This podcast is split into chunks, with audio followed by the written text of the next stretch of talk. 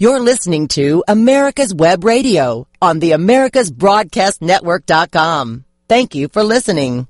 Welcome to the Immigration Hour on America's Web Radio. It's good to be with you this beautiful uh, Tuesday. Today is a Tuesday, isn't it, David? Uh, it is Tuesday. It is. It is. It's July. And It is like July 26 or something. It's some crazy you thing. what, I- and I've talked to some other folks about this, and this has nothing to do with immigration, obviously. But July the fourth totally unwound me. Yeah, and, me and, too. You know, you work on Monday, then you're off on Tuesday, and and since then, and my wife coming in from out of town, I thought I, you know, I picked her up on a Monday, but it seemed like a Saturday or Sunday or something, and it's just like I have to, I have to think about, you know, what. The what day I can't it? wait till August comes because it's just also not hot enough. Um, I want to give you a garden I'm, update, I'm David. more looking forward to the latter part of September September, and cools down a October. Well, I, I want to give you a garden update. Uh, it's dead. Yes, I, I know. I, I had a. Uh, we we rested in peace. in Did you, I, I did pick well. peppers. I had peppers left, and I still have peppers growing. Peppers seem to be What about the, resilient. the promise of okra? the deer got in. The deer deer jumped an eight foot deer fence and ate it down to the nubs on the ground.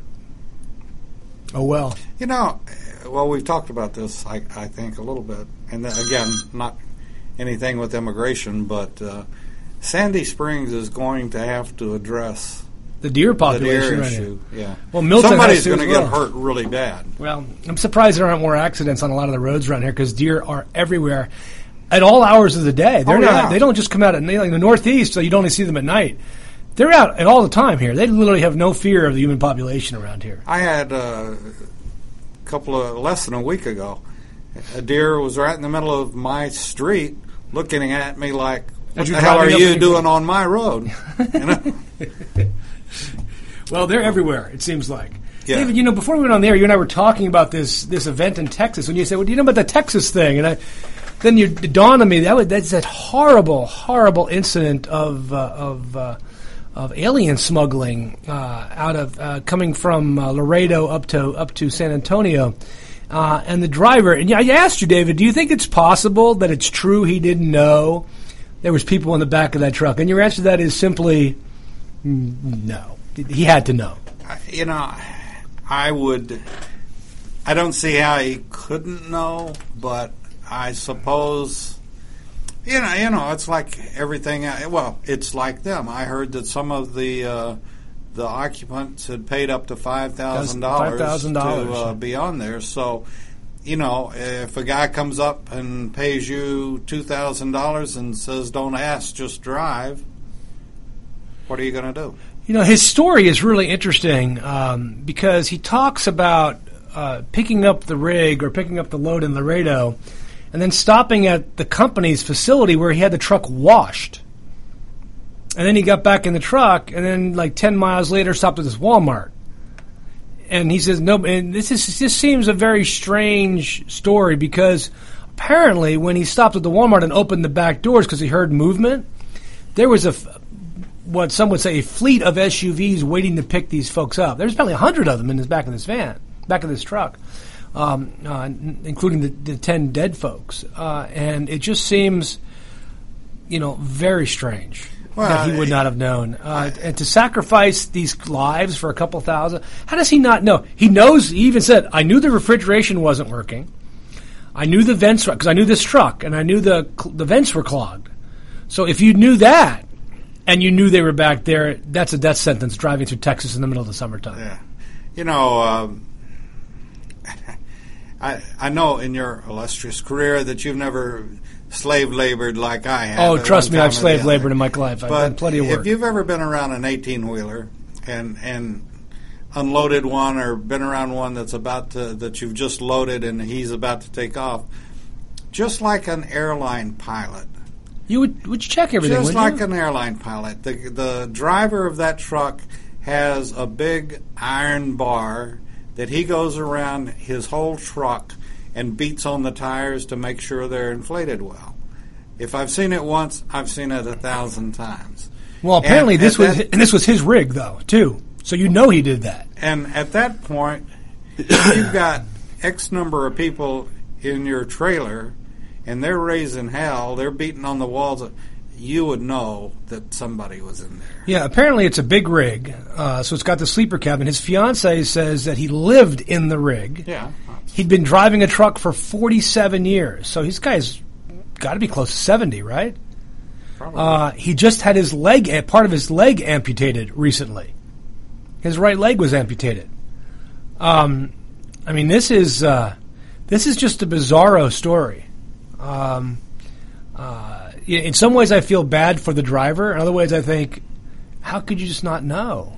How could you not know? Well, the only thing I'm saying, as I told you earlier, is that you know if they were paying five thousand a piece to be on it or thereabouts or up Mm-hmm. whatever, and somebody the came up to the driver and offered him five thousand dollars, don't ask, just drive.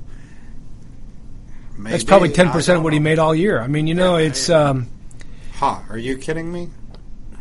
Truck driver makes good money. well, I, I heard No. some folks are not doing very well. There's almost like slave wages in some of these truck driving companies. Uh, Um, if, if you're with, but But he's living on his rig. I, I just feel. I mean, it's like, and this is the problem, David. Why did this occur at all? I mean, that really is the ultimate question. Why are people stacking into the back of tractor trailers? I heard a representative today, U.S. representative, Mm-hmm. addressing this issue, and uh, he made an interesting point that yes, it came from Mexico, but he doubted seriously that they were Mexicans. no, that's, that's probably true. were- Most of them probably weren't Mexican nationals. We already know that Mexicans really aren't coming here at all, uh, except in very, very small numbers. Most of them probably from Latin America, uh, especially parts of Central America. Uh, but still, why are they coming illegally? They come illegally, one, because there's a there's a push factor, and now in something the Mexico push push factor is kind of ceased, and that's really the, the great myth that a lot of the anti-immigration folks want to keep selling you is we're just going to be overwhelmed with people if we don't we don't close our borders. Reality is, you know, our borders are Canada and Mexico, and Canada nobody's flowing in from Canada to get here, and, and Mexico now now doesn't have a push factor as more of more of a pull factor. So you have push factors from other countries in Latin America. So that's factor one. People getting pushed away because of violence, because of crime, because of lack of security, because of lack of safety. They're being pushed from those countries. Economic opportunity, one. Two, people are being pulled to a certain extent because there are there continues to be a demand for jobs in the United States. Again, for, for jobs that nobody wants to do. Now, David, I, I was curious as I was reading um, uh, an article uh, the other day online uh, by Ruben Navarrete. I love I, I like Navarrete. I think he I think he's a very smart man, and he he does a good job of kind of straddling the middle politically. And he and he talked about this. And reading the comments on his page, somebody said stuff like, "Well, they should all die. We should close the borders." And one guy finally said at the bottom, "Well, there should be no more immigration until every uh, employable American is working." And I, I, I thought about that a little bit. I said, and I responded to the guy. I said, "So your problems with the welfare system, not with the immigration system. Your problems with the welfare system, because what you're saying is people that are employable are, uh, you know, sucking up the government teat, so to speak. Uh, you know, uh, but the reality is, somebody may be employable, but not picking onions." somebody may be employable but not serving as a waitress in a summertime resort. Somebody may be employable uh, but not in a meatpacking plant in Iowa. You know, the reality is not only is there a mismatch in location, uh, because you go to these places like Mar-a-Lago, we'll talk more about Mar-a-Lago in a bit, um, where it sits in the most, the notoniest part of Florida. Well, you don't have people within 30 miles. You don't have people that need that job to work as a server at Mar-a-Lago. And you get much further than that. Now you're outside the distance of somebody who's poor, who could do that job, would actually commute to. And then you're in parts of the United States where there are no jobs with lots of people, like West Virginia. Okay, people from West Virginia aren't going to move to uh, uh, the valleys in California, Southern California, to pick crops. That's just not going to I mean that's that's grapes of wrath stuff. That's not going to happen anymore. That just doesn't happen. So not only do you have this idea that there's all these Americans on welfare, which there are, uh, but not really technically on welfare. Many of them on food stamps, record numbers, uh, which is a form of welfare, but not cash. Uh, some are on Medicare or Medicaid. Uh, I guess Medicare is for older folks like like you, David, but, but Medicaid is for people that are disabled. So we have a record number of disabled people in the United Not, States. not. What? What? T- tell, tell me about Medicaid. How does that factor in? That's where I, I get confused with Medicare and Medicaid. Well, Medicare, like you said, It's for older you reach folk, retired. 65, you can go on Medicare Uh-huh. as one of your insurance. But you still have to buy supplemental insurance yourself, and Medicaid's Yeah. not going to cover everything. Doesn't right? care. But Medicaid is for the people on welfare, basically. And uh, I thought you had to be disabled in some way to get Medicaid. Medic, no, no, not at all. I know Georgia has a thing called Peach Care for kids. Well, that's that's for kids, and that's for again for the ones that can't afford, um. But don't disabled people also get Medicaid? I think they can get, depending on the age, I think they can get Medicare as well. It, Medicaid is is based on income, All right. So Medicaid helps people in that situation. and that that's the reason that many many doctors will not take Medicaid. Medicaid patients because they they don't get paid well on Medicare hmm. patients, and they get paid even Worse less on Medicaid. For Medicaid. So you're looking at the numbers of Americans that have that they're on quote welfare. And I was just thinking about this. This guy talking about this in, in, in the scope of immigration. Um, do you really think that stopping immigration would make those people get a job in a different part of the country they don't live in? No. no, No, clearly not. I mean, clearly that's not going to happen. I mean, there's not a co- there's not necessarily a correlation between some, between Americans on on public welfare or public assistance and immigration. In fact, we know that immigrants tend to contribute more over the course of their lifetime than they take in any form of public help in any kind. Uh, so they're a net a net benefit to the system. Immigrants of all levels, including the poorest immigrants who come in and do the jobs Americans don't want to do. So it, it seems like your bigger problem is uh, one education problem, two a public assistance problem that you need to deal with, but certainly not one of immigration.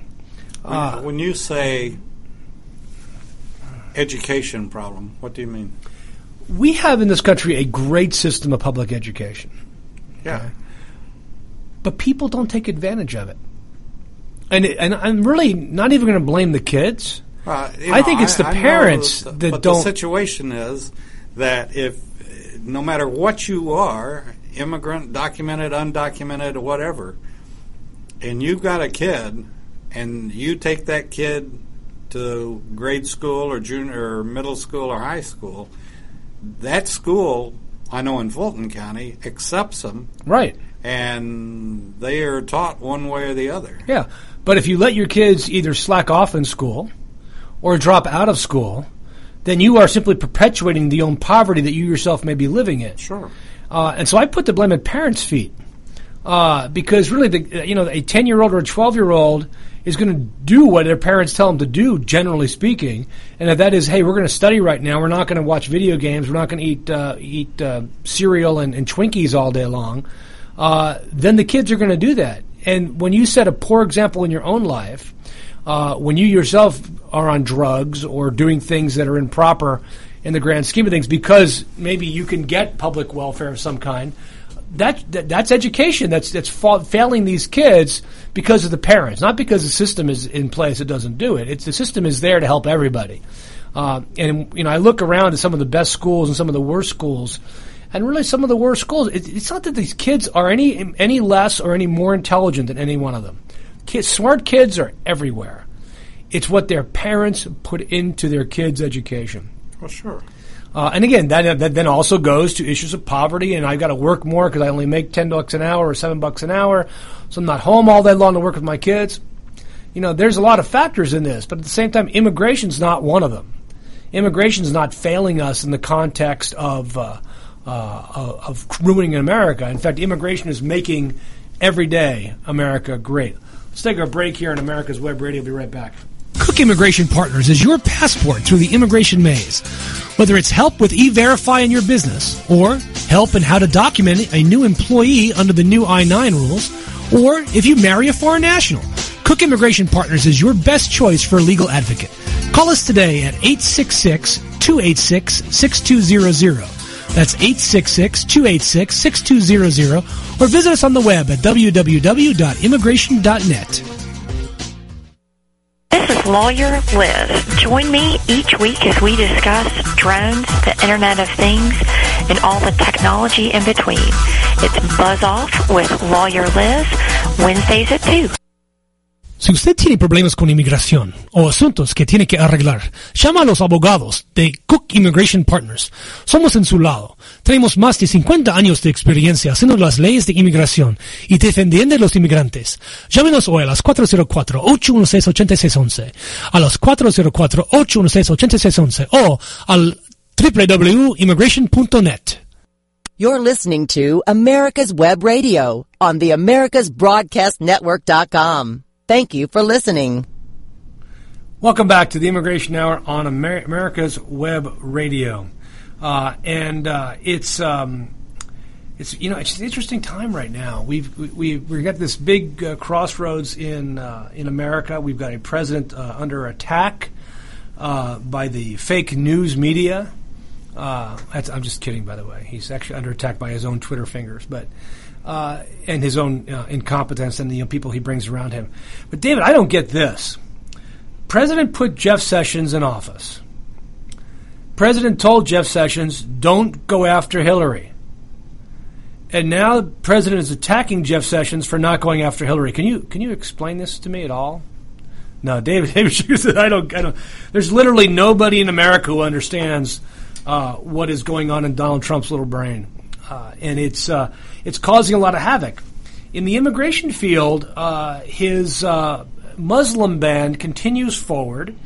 Uh, as everybody knows, that there is a current ban on refugees in place, uh, starting a couple weeks ago and supposedly lasting for 120 days, with a permanent ban on Syrian refugees apparently in place. There's a terrific article uh, that came out uh, yesterday in by written by Anja Parish Anja Parish uh, is a former uh, immigration officer uh, who uh, really uh, took issue with the um,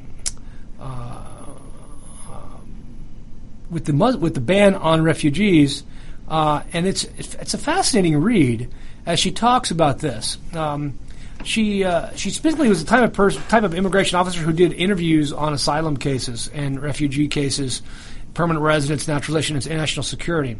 Uh, and she talks in her article, which is in the HuffPost.com, uh, about the uh, the U.S. resettlement program. How how it is how is it that refugees come into the United States? Uh, and it's not that it's not like Greece where they just show up and you got to take them. That's not how the U.S. refugee program works. I think if a lot of Americans understood how the refugee program worked, I think they'd be appalled at um, at what Trump has done here to people. And really, it's people like Sessions and Miller and Bannon that have done this. Uh, Trump is simply their puppet in this. She notes that to be accepted into the U.S. resettlement program, potential refugees must fall in one of three categories. One, those referred by an embassy uh, or the United Nations High Commission for Refugees, what we call UNCAR, uh, or designated by an NGO as needing protection. Two, members of groups that are of special concern to the United States. That would be like the Lautenberg Amendment, which are Jews and evangelical Christians from the countries of the former Soviet Union. Or three, family members of refugees already in the United States.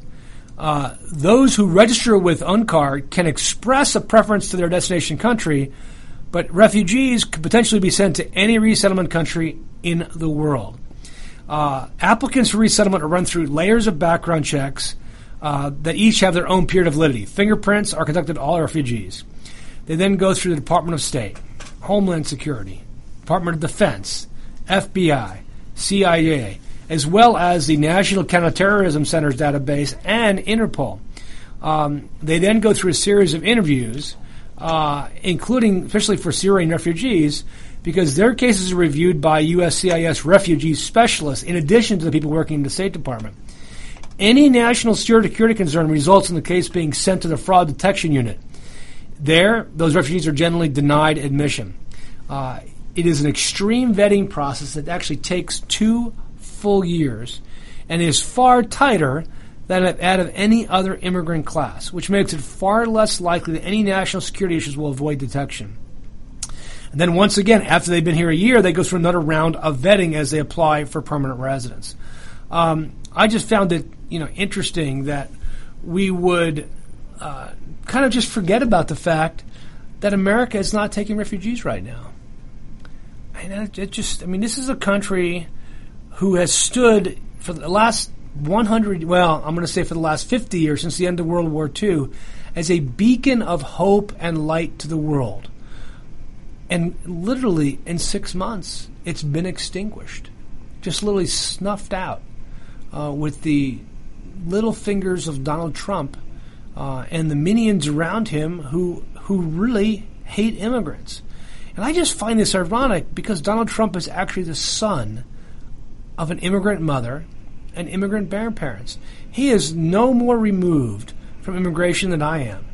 And yet he he he sides with these people who have extraordinarily limited world vision, who have extraordinarily limited ideas about where America could go in the future as we continue to tr- attract remarkable immigrants from around the world. Uh, every day I receive emails, David, from individuals who are studying in our colleges or universities, or people outside the United States who want to invest and create jobs in America.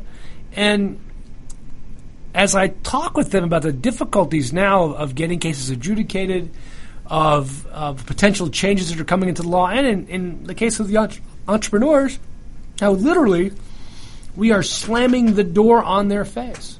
Just say, we don't want your money here. We don't want your ingenuity. We don't want the jobs that you can create. And it stuns me because this is exactly opposite of what I thought a Republican would do. Exactly the opposite. Which points out to what, what Scarborough says is Donald Trump's not a Republican. Uh, and as you cut off immigrants who truly intend to come here to make America greater than it already is, uh, you are simply punishing your own people for your short sightedness and your xenophobia. Uh, it is um, it is just I, I don't know bizarre uh, to see this happening in, in the country that I love and disturbing. Uh, and I, I, hope and pray uh, that we can survive four years of Donald Trump. Uh, but I'm not sure we can. Now, David, you and I talked about sanctuary cities uh, a couple weeks ago. Remember, remember, that conversation in detail? I know you, you go out and you, you store all these things in your brain. You supercomputer of a brain. And, but remember, we, we made a big point about there's really no such thing as sanctuary cities.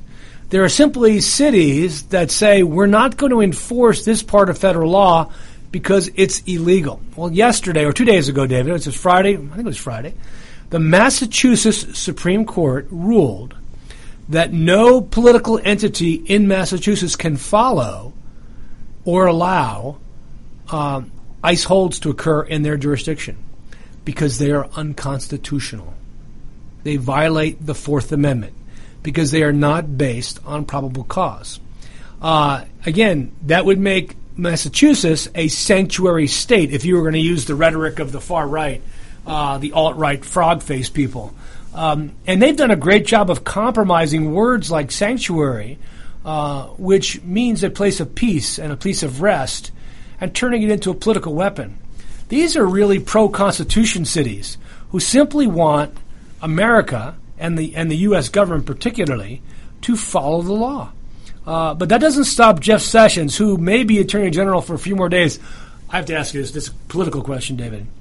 Is there any chance that Jeff Sessions resigns? any chance.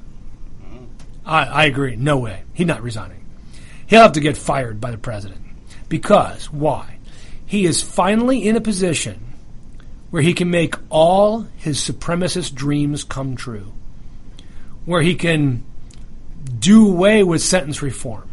Where he can out deport as anybody that's ever been in American history. Where he can carry out his plan to bring happy days back to America uh, and no way he's resigning. That's just not going to happen. Although I do note he did offer his resignation to Trump two months ago, and Trump turned it down. Did you know that? Turned it down. I bet you Trump wishes he'd taken it now. But I don't get what did what did Sessions do wrong? You know, you know what did he do wrong besides following the president's own suggestions here. Does it make you think this is a feint? It's like a head fake. Hey Sessions, you didn't you didn't go after Hillary. Hey, look, Hillary. Ignore the funny man in the Russian hat. Look at Hillary over there. Uh, I just find it fascinating. So yesterday, uh, uh, Sessions came out uh, and urged cities uh, to uh, to really crack down on on immigrants in their in, in their country, in their cities around the United States.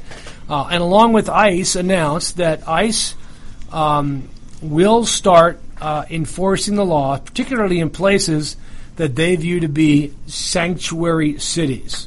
Uh, but people are getting are getting wise to this. People are getting uh, uh, knowledgeable about this. And so, what's happening, David, is people aren't reporting crimes anymore. The number of reported crimes have gone down dramatically. Houston reported a 25% drop in crime.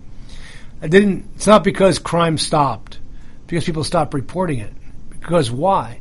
If they report it, the police will come, will find out they're undocumented, and may arrest them or may call ICE. So they figure they'll just live with crime. We should never be in a country where we are just willing to live with crime because we're afraid of the consequences of reporting that crime. That is, that's just stupid. Uh, and yet, that's exactly what Jeff Sessions wants. Uh, you know, David, right after the recession, we did that. We were doing this show back in 2009. I remember talking about there were people leaving the country. Not as many as people thought they would leave, but we probably had anywhere from a half a million to a million immigrants leave the country in 9, 10, and 11. Uh, by the way, David, some of them came back. Um, but about half a million to a million. Not nowhere near the millions they thought would leave. Um, and there is this prediction now well, if we just enforce the law, people will self deport. David, I just haven't seen it. I just haven't talked to anybody who says, you know what? It's just too much stress. I'm going back to the country my kids don't know, to which I, on which I have no job, to which I have no family, to which I have no place to live, to raise my family there. That's just not happening. And it's really part of this overall idea that we, we simply can't enforce our way out of the problem. If Congress had dealt with this, David, back in 2001 or 2007 or 2009 or 2013, we were having a very different conversation. Uh, and it's mostly because uh, during the Obama administration, he deported so many people that were kind of the, the bad folks, so to speak, as well as catching a lot of people at the border, that our overall undocumented immigrant population is essentially the same as it was in 2008. And the problem with that is many of those people, in, in 2008, they'd been here for eight years, they'd been here for 10 years. Now they've been here for 15 years. 20 years, 25 years. And many of them have lived well more than half their life in the United States. And it seems to me that at this point, we uh, Congress has exacerbated the undocumented immigrant problem because it has failed to act. You know, there's a saying among some immigration lawyers that if your client dies here, you win. You know, he outlasted the system, right? He, he's outlasted the system. Nobody wants that to happen. I but that's what's happening right now. I mean, they're just saying, well, on the way he dies. Well, you know, well, if he died natural, a natural death, he lives a long life and he dies here, great, you win the case. Uh, let's come back here in a second and talk a bit more about this on the Immigration Hour on America's Web Radio. Si usted ha casado con un ciudadano, o tiene problemas con inmigración, o tiene una oferta de trabajo, llama a los abogados de Cook Immigration Partners. Somos en su lado.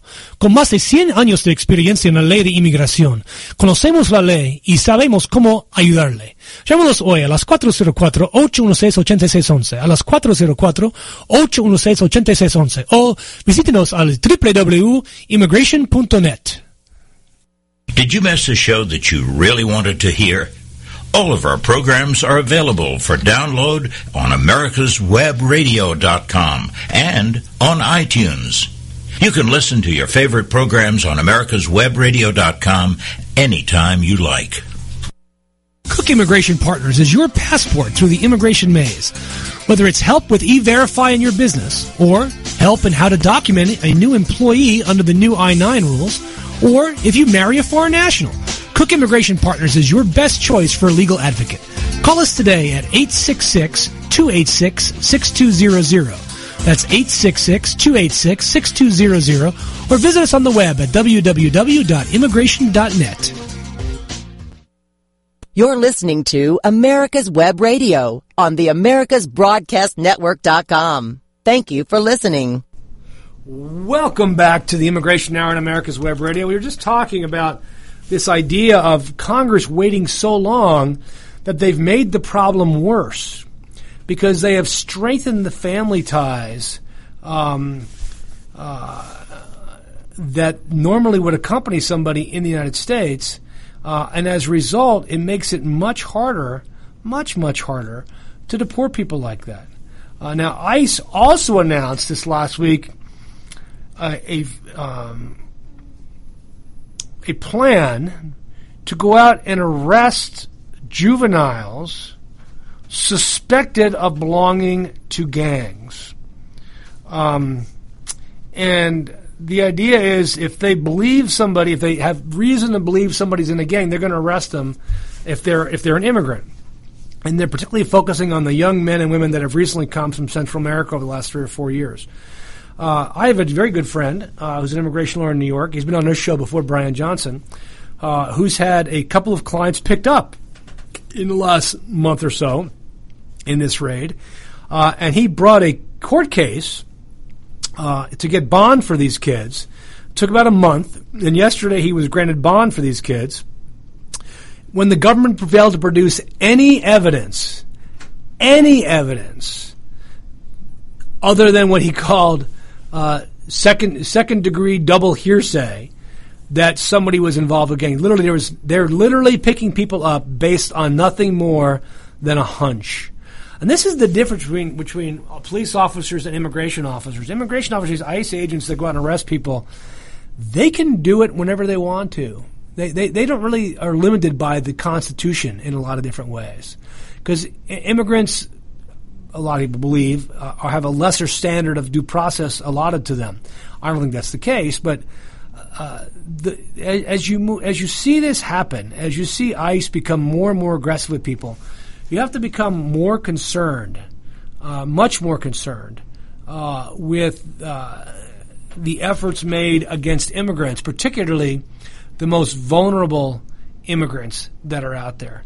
Um, and uh, it's uh, as a result of that, a result of ICE being very, very aggressive and putting people in deportation proceedings. Again, we talked about this.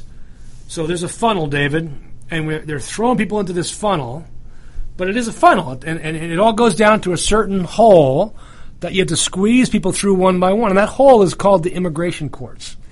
Uh, and the immigration courts are now overflowing with cases. Um, a third of the nation's 275 immigration judges have been given temporary reassignments uh, to the border, uh, uh, in regards to Trump's executive order.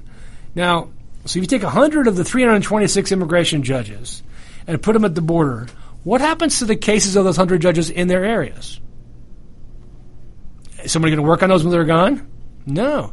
And they just keep loading much, much more on that.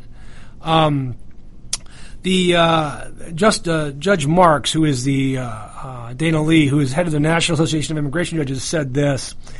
Um, the country's backlog of cases is growing. The Transactional Records Access Clearinghouse at Syracuse University found the number of pending immigration cases swelled to more than 610,000 last month. Uh, immigrants wait an average of 672 days, two years, for their cases to be resolved. That number is much higher here in Georgia, by the way. It's almost three to four years. Um, and uh, all that means is people complaining about their right to have a hearing. Some people actually get relief from judges. Um, people become adults. Key witnesses travel away. Families are forced to spend years apart. Uh, it's um, Obama, by the way, asked for 3.7 billion dollars to fix the backlog, and Congress said no. Congress said no, we're not going to give you any money. Uh, I'm curious to see whether Congress gives um, more money now to the problem if if Trump asks for it, if he actually does. Um, so I'm I'm looking at these numbers uh, is just stunning. Um, and looking at the effect of Trump and Trump's minions' policies on immigration, all I see, David, is chaos. The, that's the word that comes to mind. Is just chaos within the immigration system, and it's not limited only to ICE. It's not limited to the immigration courts, but chaos is also happening at the Immigration Service, at the USCIS, where we're seeing uh, growing uh, lines for adjudication of cases. What was taking three to four months under Obama for a green card through marriage now takes eight to ten months. And it's not because they're in any way doing anything different. They just literally have slowed stuff down. Plus, because there's a hiring freeze that impacts USCIS, if you have a hiring freeze, people leave all the time from jobs. You have fewer people adjudicating more cases, and, and the number of cases filed with the Immigration Service has skyrocketed, particularly naturalization cases when people are realizing, oh my gosh, my failure to vote made this man president. I'm going to make sure that doesn't happen again. So there's an increasing number of naturalizations cases being filed. Uh, and as a result, you've got a consistently growing backlog of immigration cases at the Immigration Service. And then you look at the Department of State, which is, again, going through a restructuring because Tillerson wants to shrink it. And there, there's even these clowns that proposed giving visa issuance ability to the USCIS. Now, part of me says, great, that's awesome because then we can sue them, which we can't do now on visa issuance. But it's a terrible idea in retrospect. USCIS can't even do the work they're currently assigned. Giving them visa issuance capability is a recipe for disaster. A recipe for disaster. That doesn't mean they won't do it, but it's just a recipe for disaster as we move forward in the immigration world. And then you look at the Department of Labor, which itself is, at least at this point, keeping its head above water on labor certifications. Those seem to be going in a rather smooth fashion, but getting prevailing wages, as many of my immigration lawyer colleagues know, taking four months. I mean, that's an insane process to wait for the government to look at the same database I can look at it and tell you the wage in, in 37 seconds. And they're going to take four months to do that. Um, it's, uh, it's remarkably frustrating remarkably frustrating for people that are involved in the system to see the chaos created by the Trump administration in every aspect of the immigration world. Uh, and uh, these uh, this chaos serves a purpose. It serves a purpose, at least in the eyes of the anti-immigrants, because then they can say, "Well, look how ineffective the system is." Well, of course, if you create chaos in the system, it's going to be wildly ineffective. Uh, and if it's wildly ineffective, then you have a reason to shut it down. Uh, you know, there, there is a plan in place here. There's a plan that anti-immigrationists, that know-nothings have, the restrictionists, to do away with legal immigration. They just had last week uh, Senator Cotton and Senator uh, uh, Perdue from Georgia introduce a bill to eliminate legal immigration to America. I mean, that, that bill would gut the belly of American innovation for a generation if they ever let it to pass. I don't think it's ever going to pass, but just just the I thought that a, a man that, that that represents my state, uh, a state teeming with immigrants that is that has grown exponentially because of immigrants, wants to limit legal immigration. It is a fool's errand, uh, and I hope it guarantees his defeat in 2020 when he's up for reelection. I know I'm certainly not voting for this clown. Uh, absolutely not. It's uh, uh, it's not a it's not a viable message. It's not a viable program. Uh, and if enacted, which I don't think it ever would be, but if enacted, it would speak volumes to the world about the kind of country America had become. Uh, and I just don't, I don't believe in that country that, that, that these guys envision a country uh, that shuts itself off from the world. That's that's not the future. That's the past, and we don't live in the past. We're going to be living in the future, and we need to make sure that an economy, a society, climate, uh, income, uh, taxes all work for the future and stop worrying about the past. Uh, and, and really the, the, the incessant focus on uh, the destruction of the American economy by immigrants and use, using flat out lies and spreading lies about that is just enormously frustrating. Enormously frustrating um, um, to uh, to people like me who understand how how it really could work, how we really could um, uh, make a difference with with a boost in legal immigration, with fixing our uh, our illegal immigration problem, uh, with strengthening interior enforcement in the proper way. Oh my gosh, we could we could just literally uh, explode uh, uh, with economic growth, and yet all we see under Trump is a is a shrinking shrinking economy, downgraded ratings abroad and just sadness and just chaos as it permeates our society. Uh, David, it's getting bad enough for ICE agents to start complaining. In the New Yorker yesterday, um, Jonathan Blitzer uh, wrote an article that I think deserves a lot of scrutiny uh, because it discusses his exchange of messages uh, with a veteran ICE agent. Uh, Blitzer talks about him uh, that he was trying to get somebody to talk to him in the Trump ICE department, uh, and finally, after the four months, this officer said, "You know what? Let's talk on the phone. Let's talk about what's really going on here."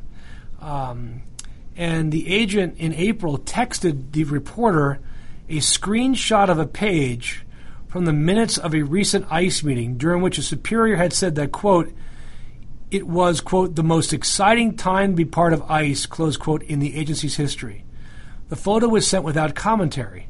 The agent just wanted someone on the outside to see it. The agent, who worked in federal immigration enforcement since the Clinton administration, has been unsettled by the new order of ICE. Here's a guy when Clinton, Bush, Obama, now Trump. So he's been in there for probably 25 years.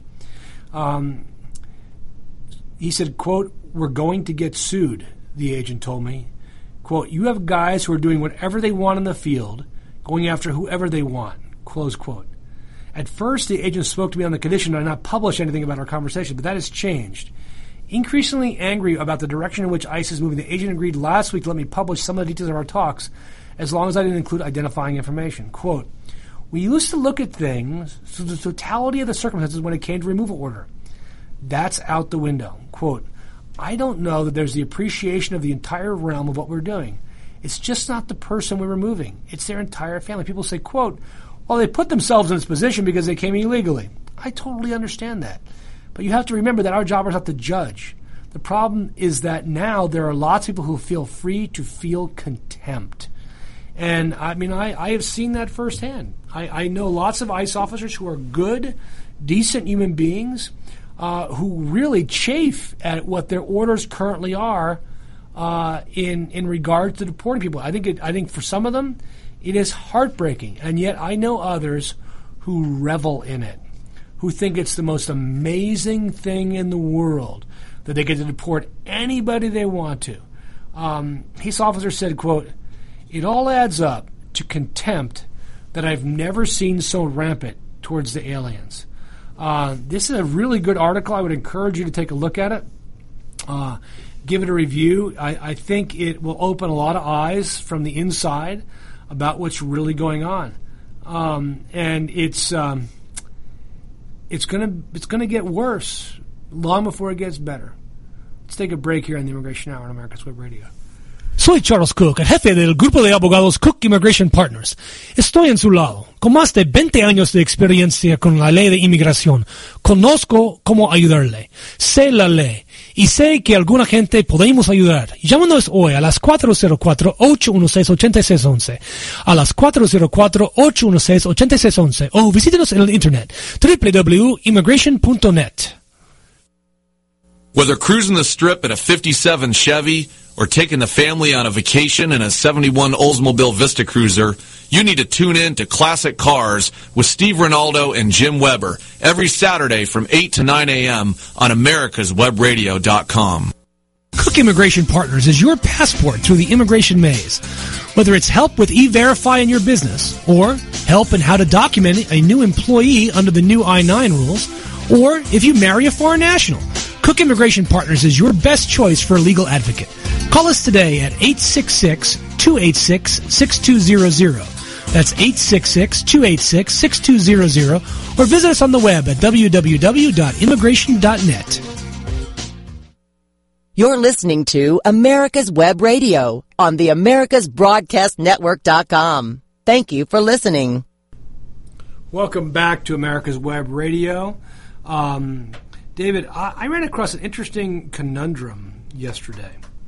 Um, actually, started on Friday. I got a call from uh, a, a, foreign student advisor here at uh, one of the schools uh, that said that their student could not get a driver's license.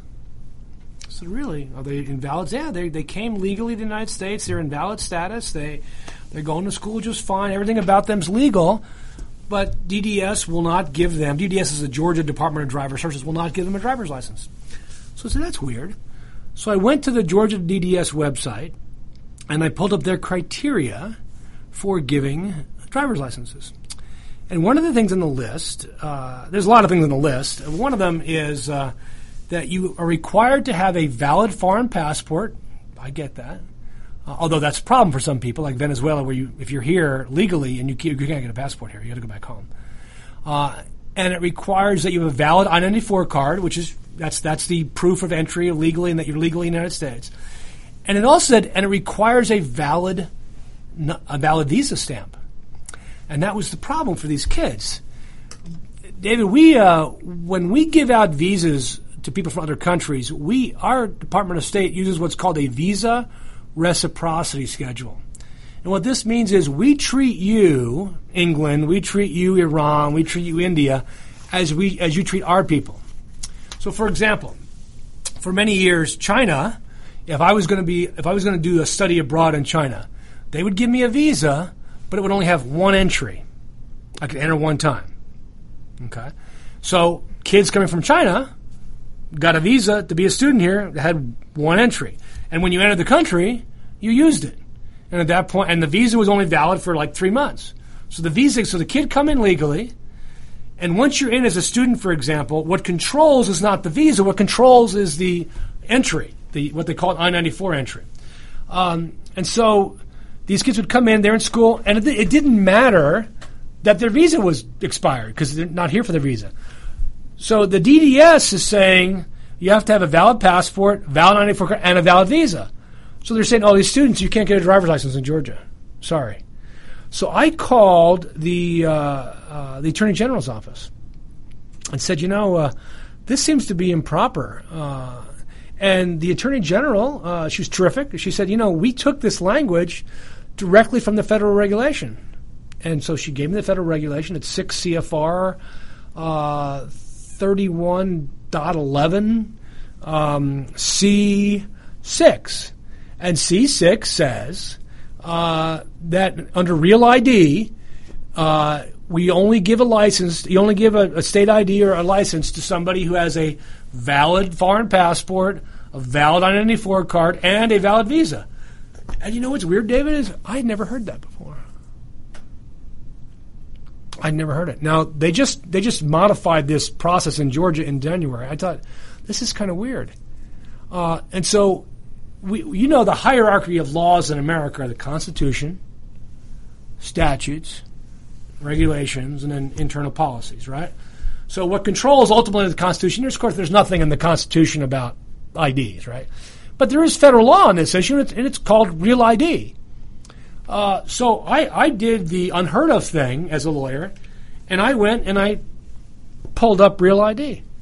Uh, and Real ID says under section under section 202 of the Real ID, section C, minimal minimum issuance standards, under special requirements uh, for this is uh, 2B evidence of lawful status. So you have to show lawful status. Here's what this says: the pertinent provision, the, the that the person has a valid, unexpired non-immigrant visa or non-immigrant visa status for entry into the United States. The regulation left out the or. So when the Department of Homeland Security in 08 issued this regulation, they left out the or non-immigrant visa status. So now the question becomes, David, uh, what are we going to do about this? The state of Georgia says they're going to follow the federal regulation. And when I say, well, but the regulation doesn't control, federal law controls, and federal law says non immigrant status uh, or a visa, either one. They have valid status, is an identity card, then you can, you'll be okay. So, how, what, how do we resolve this? Can you think of a way that a lawyer might resolve this, David? I think we're going to have to sue them again. Uh, once again, Georgia taking the most restrictive view, uh, illegally, clearly, because the regulation, when, it, when a regulation is more narrow than the plain language of the statute, that means the, the regulation is what we call ultra vires. It's outside of its authority. Uh, the, the, the regulation cannot limit what federal law specifically allows. And this is true in, in lots of different contexts. I mean, you can you can pick your favorite regulatory rule and see how it compares to federal law. And I think what you'd find that a lot of times the regulations don't follow federal law; they're just made up. Uh, and so we're going to be looking for a plaintiff, somebody who's in a valid non-immigrant status, whose visa has expired, so that we can sue the state of Georgia to fix this regulation, to fix their own policy on this. Um, gosh, I love suing the state. There's nothing better than suing the state of Georgia um, on this issue. Uh, David, one last thing before we go. I was uh, I wanted to talk about DACA a little bit. Uh, I was uh, having a call with my colleagues at the ACLU yesterday, and we're talking about the future of DACA and where it's going. And as you know, DACA, the Deferred Action for Childhood Arrivals, it's for kids who were brought here before they were 15, who uh, who went to school or got a GED or are studying for a GED, uh, who are good moral character, who can prove they've been here for the last 10 years. Now, since 2007, since DACA has been around for five years. Um, and uh, it's been interesting to follow this because Trump, of course, had promised to end it. He did not. In fact, he said, no, I'm not going to end DACA. Uh, and the anti-immigration movement is apocalyptic about this. They can't believe that Trump would break his promise on this, uh, which to them is the most important issue. We must harm the kids as much as possible. Um, and uh, so, uh, nine attorney generals and one governor have gotten together and sent a letter to Trump and to uh, Sessions and said, "Look, if you don't withdraw DACA, we're going to sue you." Okay. And my my friends in in the in the SCU, they were concerned. Well, they're well, they might win. You know, DACA will be over. I said, I don't think DACA is going to be over. One thing that we forget is that DACA's already withstood one challenge on standing. Already withstood one challenge on standing in the Fifth Circuit, by the way, uh, where your buddy uh, Judge Smith is. Um, and second, DACA is different than DAPA because if you recall our show back in 2014, David, where I bitterly complained that Obama was not following the law when he created DAPA, that he had to f- publish it in the Federal Register following the Administrative Procedures Act. You remember I was just shouting from the rooftops, Obama, you're going to lose unless you publish this in, in, the Federal Register. And they stubbornly refused to do it. And they, they were going to lose. It was just, there's only a matter of getting the right judges. They were going to lose. They lost that because they didn't follow the law. But they did follow the law for DACA. DACA was published in the Federal Register for purposes of its work, work authorization. So if they sue, they cannot sue on the same theory that they sued on DAPA and won on DAPA, which was that there was no compliance with uh, with federal law. Uh, so I'm curious to see uh, what they come up with, but I believe DACA is going to continue uh, unless Trump physically ends it. Uh, and I don't believe DACA is going away anytime soon. I think Americans would generally be, be, be pretty ticked off at this point. uh, if DACA was just taken away from these kids who are in the middle of college, who are working in jobs, who, have, who, who contribute billions of dollars in tax revenue every year to the, to the states and the United States from the jobs they're legally working.